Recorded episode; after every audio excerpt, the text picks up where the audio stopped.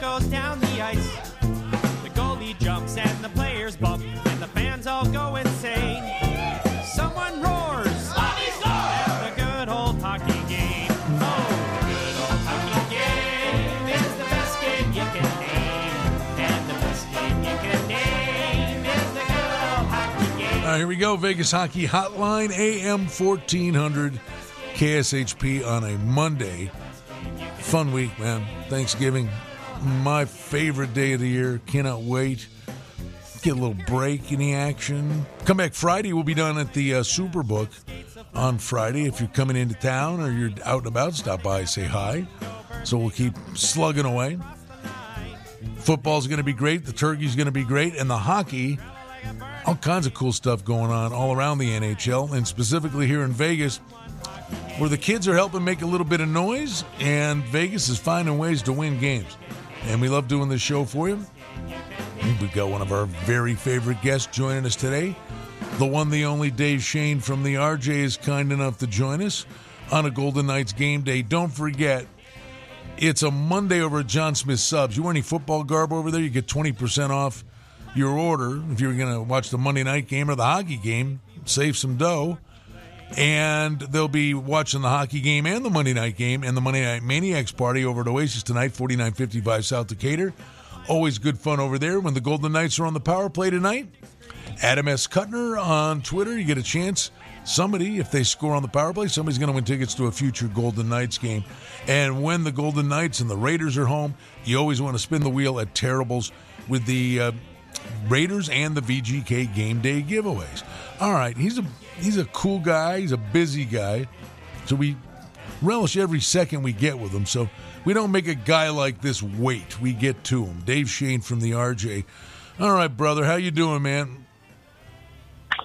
I'm good. Uh, let's see if this earbud works. I feel like the uh, old man who doesn't know how to use technology. So Sounds all right. Yeah, I'm- hopefully, hopefully it sounds okay. Let's see if we can pull this off. all reports are that we put a man on the moon, so um, these things should work. Well, I don't know. If you ask a few of my friends, they think that's- that's a big hoax and was staged in a movie sound studio. So Mm-hmm. I don't, I don't know. Capricorn One. You, Yeah. remember, you remember the movie? No. You don't remember the What movie?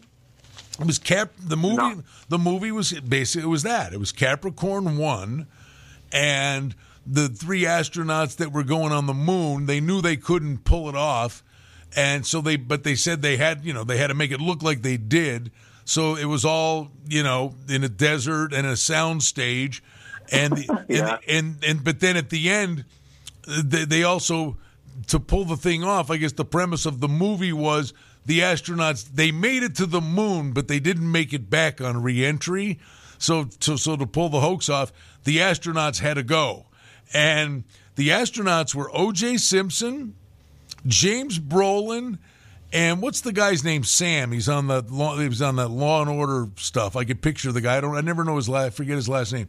Um, Rockwell? Yeah. No. Yes, Sam Rockwell. Yep. So so Okay. so they escaped when they they got wind of what they were doing. They escaped, and then the astronauts were out in the desert being hunted. you never saw Capricorn One? It's- No. Okay. Well, now I'm going to have to look that. up. I'm going to definitely have to. That sounds like it's right up my alley. So Oh yeah, no, but it's all it was all about. today, Yep. today I learned. Yeah. Well, today I learned about Capricorn One. I gotta. I have to figure that out now. I'm gonna look it up. Yeah. No. No. to do tonight. Yeah, no, that my God, how many years ago that was. By the by the way, I'm just talking about you, you're you're a baby compared to me. Bruce Marshall was on uh, the first hour or last hour with us today, November 22nd. Uh, I was home from school, sick, first grade, uh, in the, with JFK in Dallas, and Yeah. my mom was watching as the world turns, and I was home for all of that nonsense. And and, and I, I I swear to God, I was, you know, uh, I was six years old. I remember it. I remember the whole nine yards. And she lit candles in the front vestibule. I'd actually seen Kennedy. I'm in Wilkes-Barre, Pennsylvania, where we grew up, and out my backyard. You went through the guy's driveway, and it was one of the main drags in the city. And Kennedy had actually come through there, where you know, with the motorcade about six, seven months before that, and I actually, I, I as God is my way. I remember going out there, and he was waving and rode by, and then that. Hmm. Terrif- I mean, So I've never, I've never been into like the whole, you know, the Kennedy conspiracy theory stuff and and all that. But a few years ago, when the Knights were in Dallas, maybe the I think it was the first year, maybe, and and so I had to go down to the Dealey Plaza and and check it out. And I went to the museum and everything like that. It was it was pretty cool. It's a little eerie. Um, It's- definitely weird to kind of kind of stand there. I think at, at one point I stood on the on the the wall that apparently the Zapruder film was Yeah. was taken from and all that. So I, you know, it's but here, it's I- a little it's a little odd, but like my so my birthday is tomorrow. Um, in my whole life, I've always kind of heard, you know, the November 22nd stories. You know, where were you with, you know, Kennedy and things like that. Just kind of being around my birthday and things like that. So, you know, like my dad has stories about it and and you know where he was, and then sort of, you know, me growing up with a birthday the day after, and you know all the association with it. So, Well, I gotta it's ask you- definitely something I've been aware of. I mean, it's amazing we were on the topic, but since we were both there, the I just am curious your takeaway of that that the Bills were playing the Cowboys, so we're in you know covering the team and we're in there, and uh, John Murphy, who does play by play on the radio broadcast now. Uh, he was doing TV at the time, and he and I was the day before the game. Said, "What do you think? Let's go. Let's go down there." And so we we hopped in a car and we went down there. And I'm telling you, when you walk in there, the hair on your arm stands up. And you go into that book depository and you look out that window when you're up there. Yeah. What what is amazing, all the film and everything you've ever seen, unless you've been there, it's the scale of the thing, David. It's I mean, it's like he could have hit him with a snowball. You know what I mean? On TV, it looks like this big, massive area. It's a bandbox. I mean, it's Yeah. it's this tiny little thing that you would never. And then, like you said, you went over to the to the to the fence where or the you know where Zapruder was. I mean, it's like you know it's, you're walking 75 yards. It's like it's it's this Yeah. tiny little scale. Yeah, which you know, for uh, obviously, like I wasn't born when it happened, so everything for me is just you know from you know the film and just history and and all that, and so yeah, you kind of go into it. I think you know me not understanding sort of the area and what, what it's just basically a street corner. Like you go down the street and you make a left turn, and then it curves, and then you kind of go you know, under like the, I think it's like a railroad road overpass, wherever that kind of overpass is. But that's it. Like it's a very kind of tight area. That, that building is in the corner, and yeah, you you go up, and you stand, and you look out that window, and you can see like down, you know, the one street. I, th- I think it's Houston, maybe. I don't I don't remember exactly. Um, and then it turns, and and you can see like, you know, clearly where that shot would have come from, and like if you believe the whole, you know, conspiracy theory and the way that his, you know, head went back. Apparently, you know, it doesn't make sense, and it like when you stand there and you look at it, and you're like, yeah, now I see why everybody's like, you know, that's a conspiracy or that, you know, like you, you can kind of see how it doesn't quite add up the way that it apparently And- happened. and the funny, but- you know what? Hey, Huh? it's it's a Monday. It's and it, hey, I mean, it's a historical day, and not a lot of people. I mean, a lot of young people. You know, I know some people. I'm serious. I, I I'd ask people, what does November 22nd mean to you? And they, and, huh? I don't know. you know, uh, do Yeah. they do they teach history in school anymore? Uh, you know, And, uh, and you know what? Like I said, I think if my birthday hadn't been a day after, I don't think I would have ever in my life, you know, you know, fully appreciated like that day and the significance of it. all those. I will say this: all those years, and we'll move on from this. But I, it's interesting to me that you were there.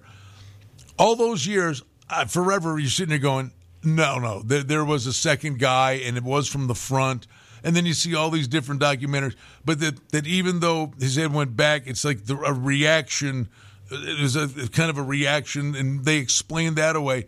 But but the thing was, why why did did, it, did he not get hit until he was so further down the path? And I finally saw something after all these years, convinced there was a second guy, and someone actually explained it, going, nope, he did. He was alone. It was as he was panning uh, when he was right underneath him, and it's not there anymore. But there used to be a street sign. It was an overhanging pole, and because the one bullet bounced and went all the way across the plaza, and the thing was right when, and he had him right underneath him.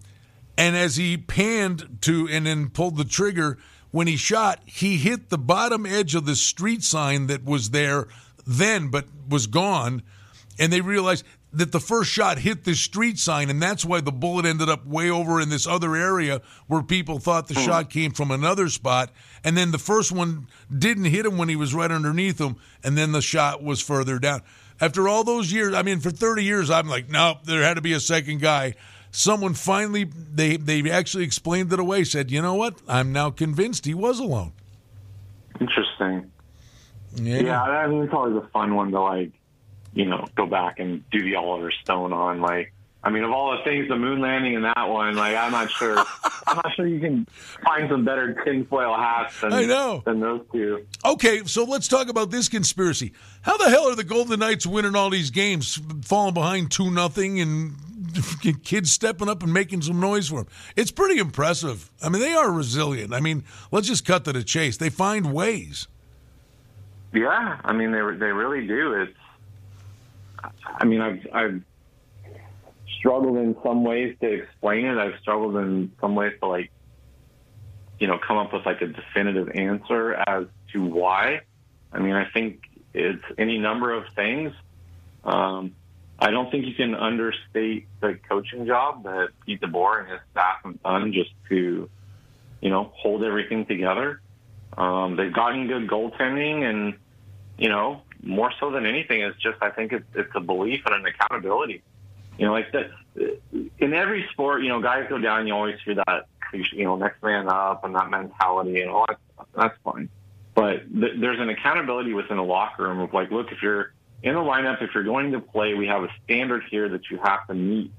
And guys like Paul Cotter, guys like Jake Leschyshyn, guys like, you know, Rondbjerg, how he's elevated his game. Like the, the, the fact that the bottom six is not a liability at this point, at this stage, even losing guys like Carrier and, you know, Matteo and protocol, like that, that Pete DeBoer can put those guys out there and at worst have them be even, you know, with other teams. And then, you know, let a guy like Nick Roy step into a role and get production from, you know, other people and, and figure it out. I mean, like, they've tightened up the defense. They've gotten goaltending. They've figured out ways, you know, to win, like you said. And I mean, good organizations do that. Bad organizations don't. That's, that's what you know. You hit crisis time, and that's sort of what what separates good teams from, from bad teams in some regard. Well, let's give them some cr- big credit here because we had talked about other than Hague, uh, who's kind of the, let's say, yeah, they developed Hague. We're saying the jury was out on we don't know about them yet because there were a so few opportunities and it didn't work for Cody Glass and the other guys got shipped out of here. What would the Golden Knights what would they be like from a you know player developmental aspect where they haven't really it hasn't been needed through four and a quarter years. All of a sudden now it is. And if you see Rondbjerg and Leschyshyn and Cotter and these guys are coming in playing well. They've scored some, you know, pretty creative goals, and you see a skill set. The moment's not too big from them for them. So now you sit there and go, when all these injuries go away and everybody comes back, you know, that's all all well and good. But the big benefit may be, David, is that these kids know that they know they can call on these kids if they need them and they become big assets. If their opportunity's not here, they are assets. Uh, they've been trading draft picks away. They have assets now. And the other benefit, I believe, are the kids that currently are residing with the Silver Knights. When they see those guys go up there and flourish and succeed, that gives the, the kids in Henderson a big bounce in their step. And that carrot is right there. And they go, if they can do it, so can I. Yeah, I think there's there's any number of you know benefits to the fact that they've been able to not only survive this but but thrive in it. Um, I, think you know we were talking yesterday. I think it was, and you know I made a comment to you about like a hundred out of a hundred times. You know when it comes to the playoffs, give me the team that's had adversity and speed bumps and has had to figure out and learn, you know, what it takes to get through that versus the team that's had smooth sailing because that's just going to turn into the Lightning a few years ago. I mean, you have you have to know, you know, what to do when things don't go the way you want them to. Because in the playoffs, when you play against good teams and you're playing the same team over and over in a series, and they scout you and they adjust and they, you know, take away certain things, like, you know, you, you have to know what to do. You have to know how to overcome it. You have to know that maybe some players that you haven't relied on, you know, at key times can step up and do it. And the Knights have found out, you know, that certain guys are capable. We now know that Nick Roy, if he needs to in a pinch, you know, can step into a top six role and there shouldn't and, you know, probably wouldn't be a drop off. He's proven that, you know, at this point that that's something that they have in their back pocket that they can rely on. And, you know, that's what it takes. I mean, you know, development sometimes comes from opportunity. You, you, have to be given a chance to play in a bigger role against better players and, you know, improve your game. Otherwise, you stay stagnant. And, you know, the guys who seize, you know, that opportunity are the ones that tend to, you know, continue to push on in their career. And the guys that don't are the ones that, you know, maybe get a little stale and stall out and, you know, maybe you don't see them back in the in the NHL or something at some point. But you know, all the guys that they've proven or that they've had in the lineup the last few weeks have, have proven to be, you know, reliable. And if you get into a pinch and you have to put a kid in there and you're a coach and you know you can trust them, uh, that makes you sleep a whole lot easier at night than if you're tossing and turning, going, you know, how am I going to, you know, figure out how to hide this kid. What do you make of the uh, game with the Blues tonight. A, a, very successful homestand, and they want to keep it going. Yeah, I mean, I think it's another good test for them. Um, I thought Columbus was, you know, at least on paper with their record and certainly what they presented in the first period was a good test. Uh, you know, I think if you go back in that homestand, obviously the the Carolina game was, you know, Minnesota was like at this point, you know, you, you're winning games and, and you're learning about yourself, and sometimes you need to find out, you know, a little bit more, and you need to get tested, and you got to play a good team, and you know, maybe have some holes exposed that, you know, uh, let's say a team, you know, just like I don't know Vancouver or something like that, maybe didn't or couldn't. So, you know, we'll, we'll you, you find out more, and, and the other thing too is, you know, you're back on the road, you get some guys healthy, and you know, you test out your game on the road. They had that two and two road trip through Canada and then Detroit, and you come back, you feel good about you know the homestand. So you kind of want to see if you can carry it over, and you know they have a little bit of a break here, a couple of days for Thanksgiving. So you want to, you know, try to get at least you know a couple points out of this road trip, and and maybe three or four if you you know if you're feeling greedy. So David Pacioretty on the trip obviously is close. That's that's good news. Yeah, and I mean, you never know. Obviously, it's it's a fluid situation, as we always say, and and things can change. But you would certainly think he would be pointing to Nashville. You know, like why else would you have him on the trip? You know, knowing that you're going to come back and have a couple of days for Thanksgiving, if you weren't actually planning to, you know, probably work him into a game, you know, on that trip. So even though Pete DeBoer said that he was unavailable tonight, you, you would kind of think that Wednesday might be, you know, the time that that he would join the lineup, and then yeah, you've got all kinds of different possibilities. Um, we saw some line rushes at least the other day with Pacioretty, you know, on what would be like the second line with, you know, Reilly Smith and Nicolas Roy while Marchessault was out. You know, if, Marchessault is obviously going to be the 10 days minimum in the protocol, so, you know, maybe I got to count it. Um, but maybe we see Pacioretty on you know, that line for a game. Um, maybe that's something coming back that, you know, Pete DeBoer experiments, you know, a little bit with. But anytime you can get your, you know, leading goal scorer back, it's it's obviously going to be a boost for him.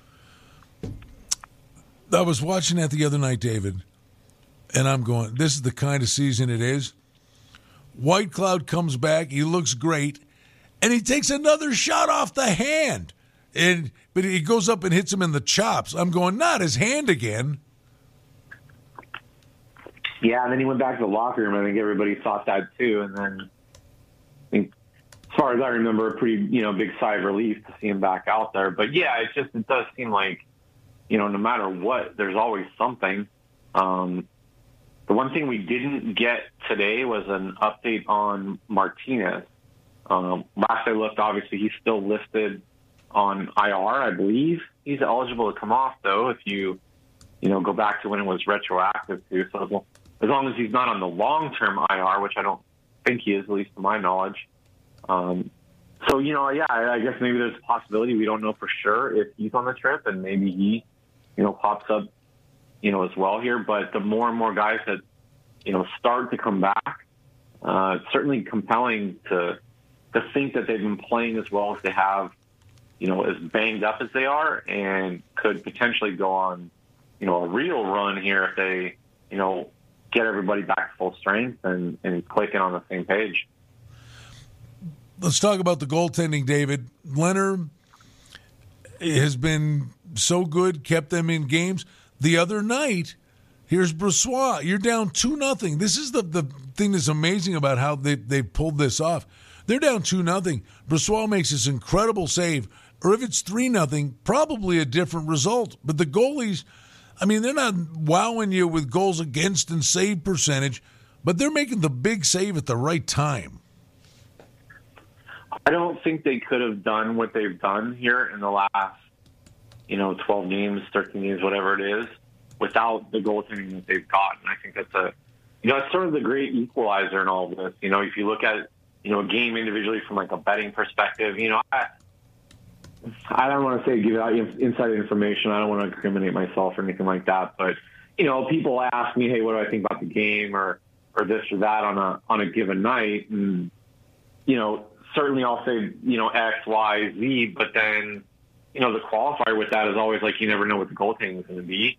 You know, Robin Lehner, Brossoit, or you know, whomever else can go in there and steal a game.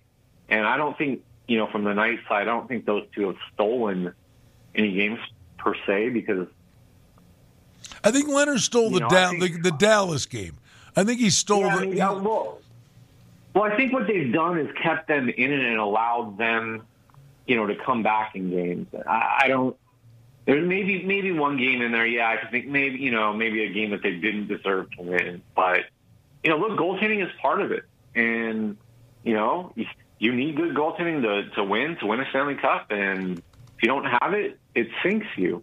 And the fact that the Knights have been able to get it at a dire time when, you know, certainly on the homestand they they weren't at a loss for goals. They were they were producing, but when you don't have your top offensive guys, you know, maybe you have to adjust your game a little bit. Yeah, you, you have to lean on your goaltending, your goaltenders have to be your best players. And you know, more times than not during this this run here, that's exactly been the case. You know, let's just talk about DeBoer for a second. You know, we've been critical of the offense drying up at times, and then the power play became a real issue. So, you know, when you're really good in the weight of expectations, when you come up short, you're, you're sitting there poking at it, going, you know, where are they coming up short? Well, they've won a gazillion games under this guy.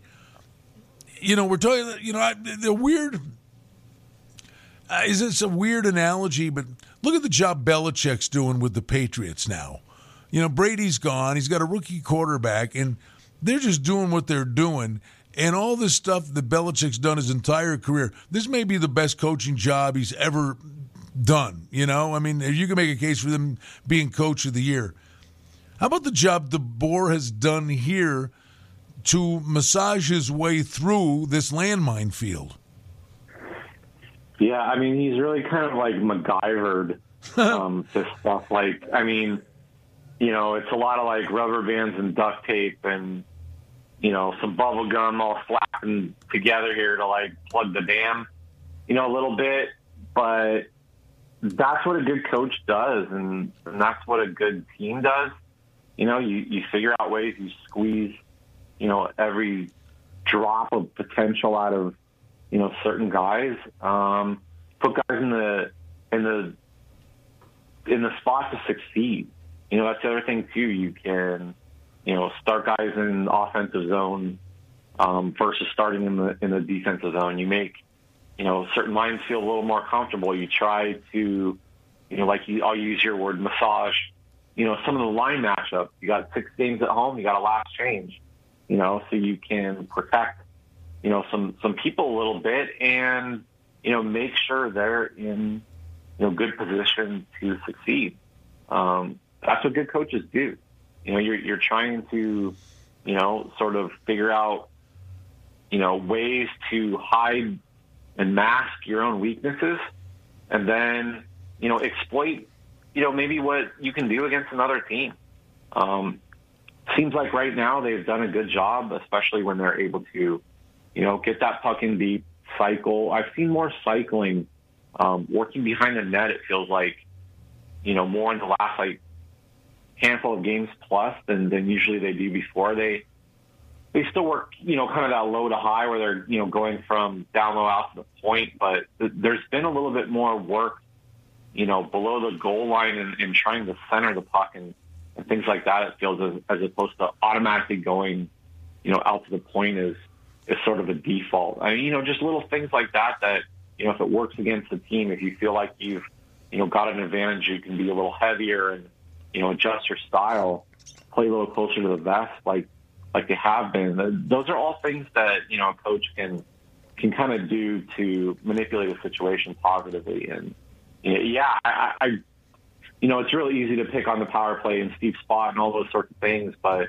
you know you, you look at what Ryan McGill has done with the defense.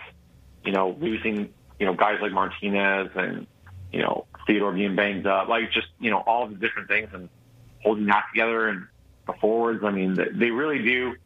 It, you know, it's it's easy to say, oh, they're loaded and they have a great team, and and yeah, coach, you know, should do it. But sometimes it's harder to coach, you know, a team with really high expectations, and especially when they get banged up like that. So I, I do agree that they do deserve a lot of credit, and you know, sometimes coaches it's hard to to pinpoint exactly what they're doing and you know the credit they deserve. But I think in this case, it's, it's pretty apparent. So, Dave, the Ottawa situation where they're off, or they they lost the three games, and we saw Vegas have their little setbacks here on the COVID front.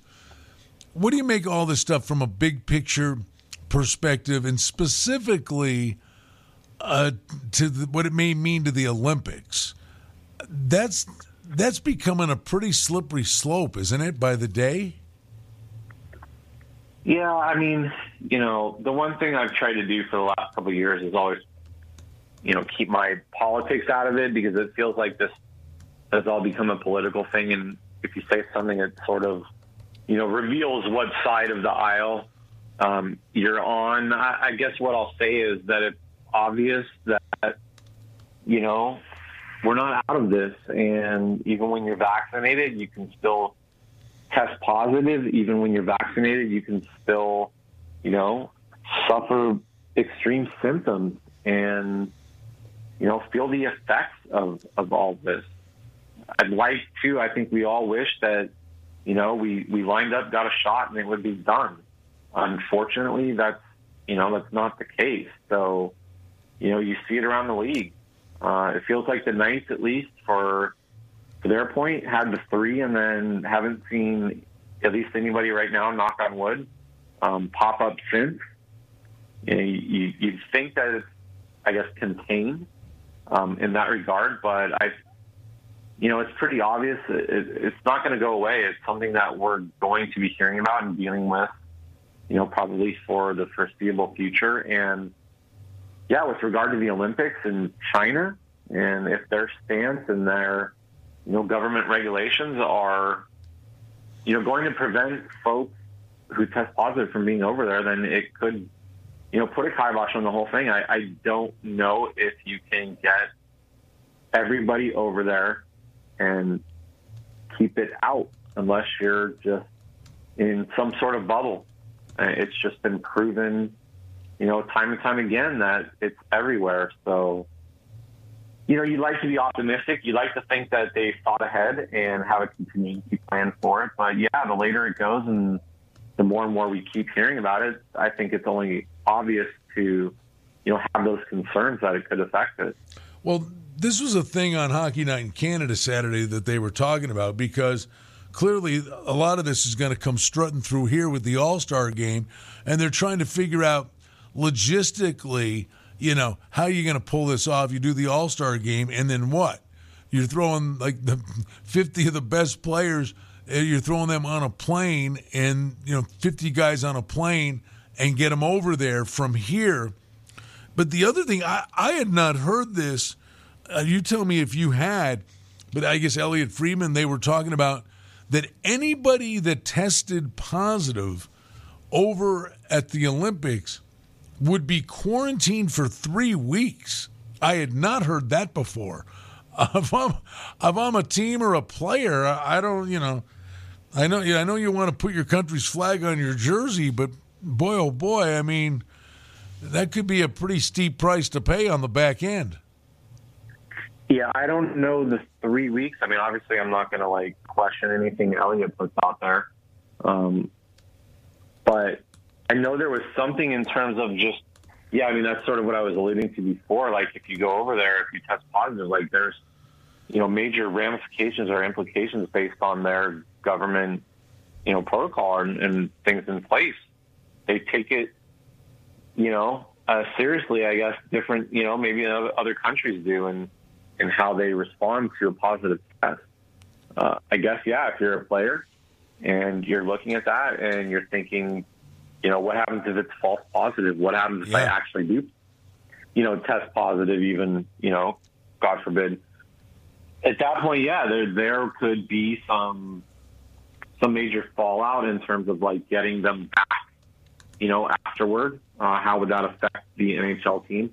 I mean, what, what's always funny to me, and like the, the closest comparison that I've always tried to to use with all all of this is like the World Cup in soccer, and these guys play, you know, professionally for their clubs, but then they have to go play for their country, and a lot of times they go and they get hurt, and they come back, and it affects, you know, the pro team, and you know maybe the best player all of a sudden being out for, you know, a month or two drops them in the in the standings or something like that. If you're the team and the organization, like how are you compensated in some way, shape, or form for for that and exposing your players to it. So i am sure those those are all conversations that had to have taken place before you know the agreement was made that they would send the players over. But it definitely adds a different element to what's going on over there, and you know makes you kind of look at it. I think from a different magnifying glass in terms of like the long term what what could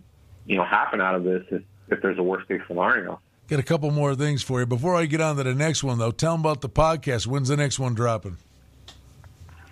Yeah, so reviewjournal.com backslash podcast. We did one last week, and we were actually taking the Thanksgiving week off. So everybody kind of marinate on the one uh, from last week. Should be there. Come on, we'll, come uh, on. We'll Wait a minute. Wait, whoa, whoa, whoa, whoa, whoa, whoa, whoa, whoa. Whoa, come on. There's no crying in baseball. There's no days off in hockey.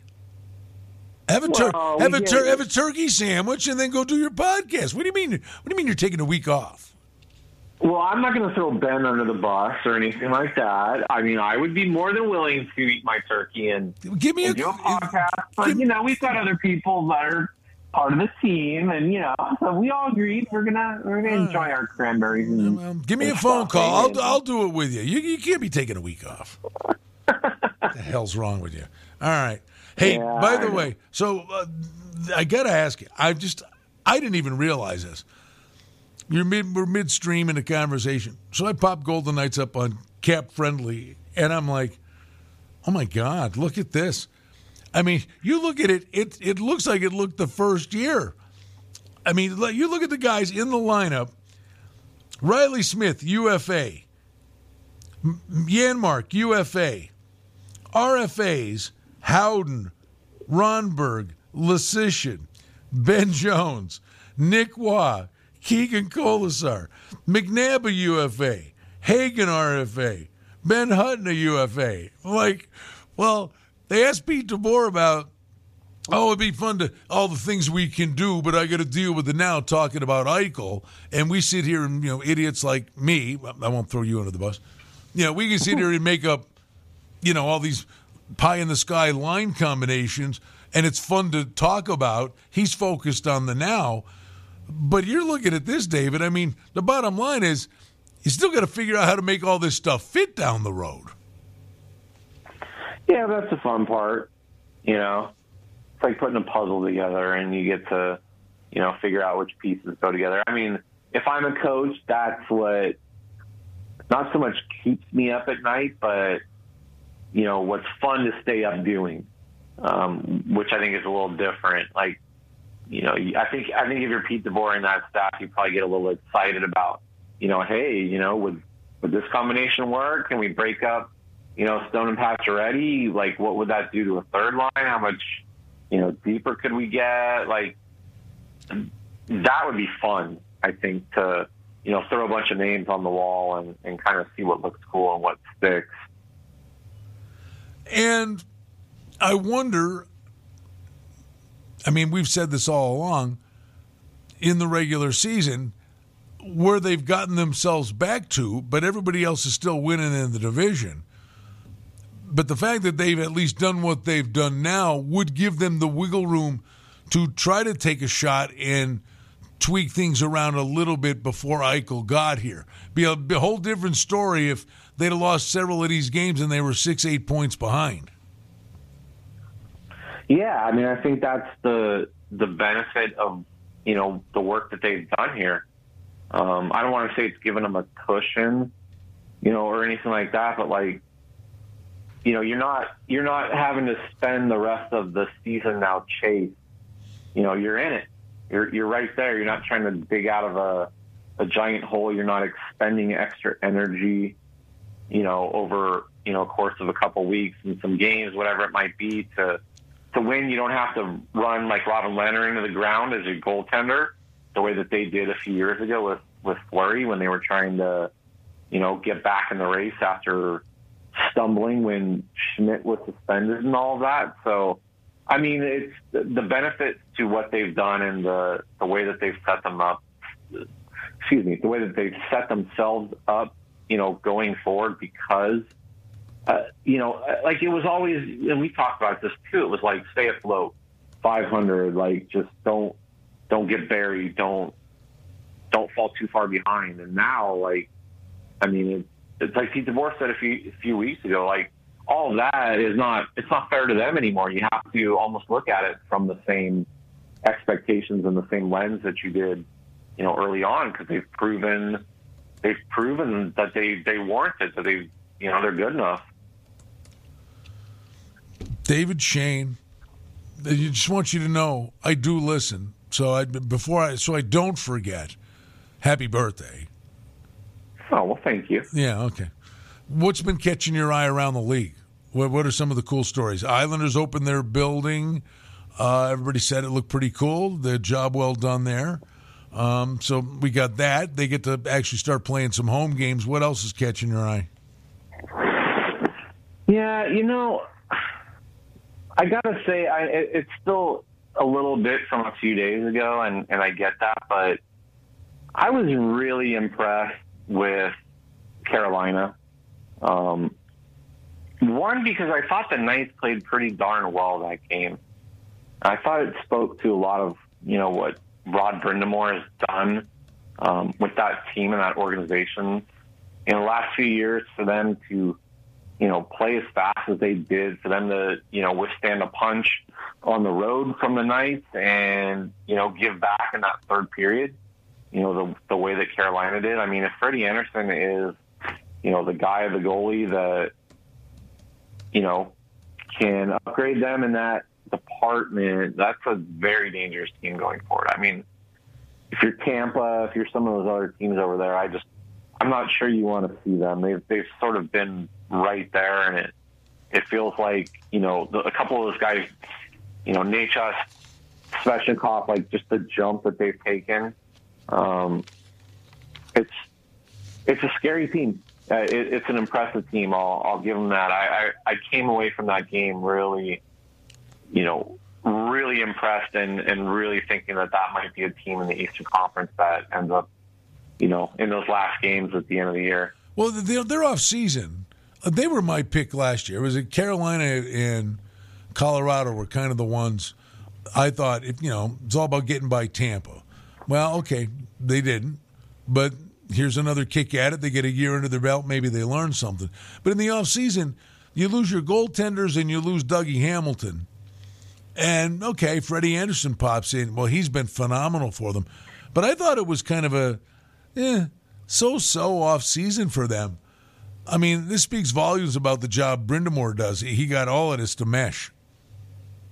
Yeah, and you know, again, like we talked about the coaching and Pete DeBoer and the job that he's done, and you you know how hard it is sometimes maybe to get the credit or, or whatever when your team is supposed to be good, and to actually squeeze, you know, everything out of that team like that takes good coaching too. It's not it's not always just you know throw the pucks on the ice and let them do you know do what they want to do. Like you actually have to coach a team to you know live up to what everybody expects of them. So, you know, it's interesting because he he was a guy that he came in a few years ago, and I wasn't sure how he was going to do if he was more of a raw raw guy, um, or if he could actually X and O and you know get a team to to play a certain way and create an identity. I, I always love that that phrase about you know you, you kind of take on the identity of your coach. I, I'm not sure any, any team in the league has taken on identity of its coach more than the Carolina Hurricanes, to be quite frank. All right, real quick, last one. Ducks and Kings. How long does this continue? Yeah. you know, probably not too much longer. I I kind of feel like I would have a little more faith in the Kings um, to be sustainable than the Ducks. But you know, what's really interesting, I, I feel like with Anaheim is you, you know you watch a guy like Troy Terry um, take that next step and you know become you know a point per game type guy, and you see the impact a guy like Zegras has, and it's just interesting how quickly uh, you know a couple guys can make an impact and turn things around. Like I, I feel like you're starting to see that in Detroit a little bit. You know, Raymond, Seider, like they're young, but you know, you drop a couple talented players in, into a lineup, and it it makes a really big difference. All of a sudden, it makes the goaltending, you know, that much better. It makes the defense that much better. So, you know, I, I'm not sure again how long Anaheim can keep it up. Um, I feel like there's, you know, other than Getzlaf, maybe not quite the veteran presence, but you know, good on those two teams for for making you know a really competitive Pacific Division here to start with. And I'm glad Seider got back in the lineup because that didn't look good the night he was here. No, and I, I, you know, I've been struggling to try to find like a comparison of a guy that he reminds me of. Um, but I love his game. I think that he's going to be a guy for, you know, 10, 12 years where, you know, we're talking about as all star and, and all that. I, I just, I know he was a guy that, that, you know, at the draft, people said was a bit of a reach for the Red Wings, but I, I, he was, he, he's turned out to be, you know, not, not jackpot, but, but the right guy. Hey, he's a big shot. He's a beat writer in the NHL, covering the Golden Knights, and he comes on this little piddly radio show, and we can't thank him enough. Dave Schoen, the birthday boy, happy Thanksgiving, buddy. Thank you for doing this. Thank you. Happy Thanksgiving to you and uh, all the listeners as well. He's the man. Dave Schoen from the Review Journal. Thanks, bud. Hey, TC's coming up next. We'll play it back again tomorrow. Have a great day, everybody.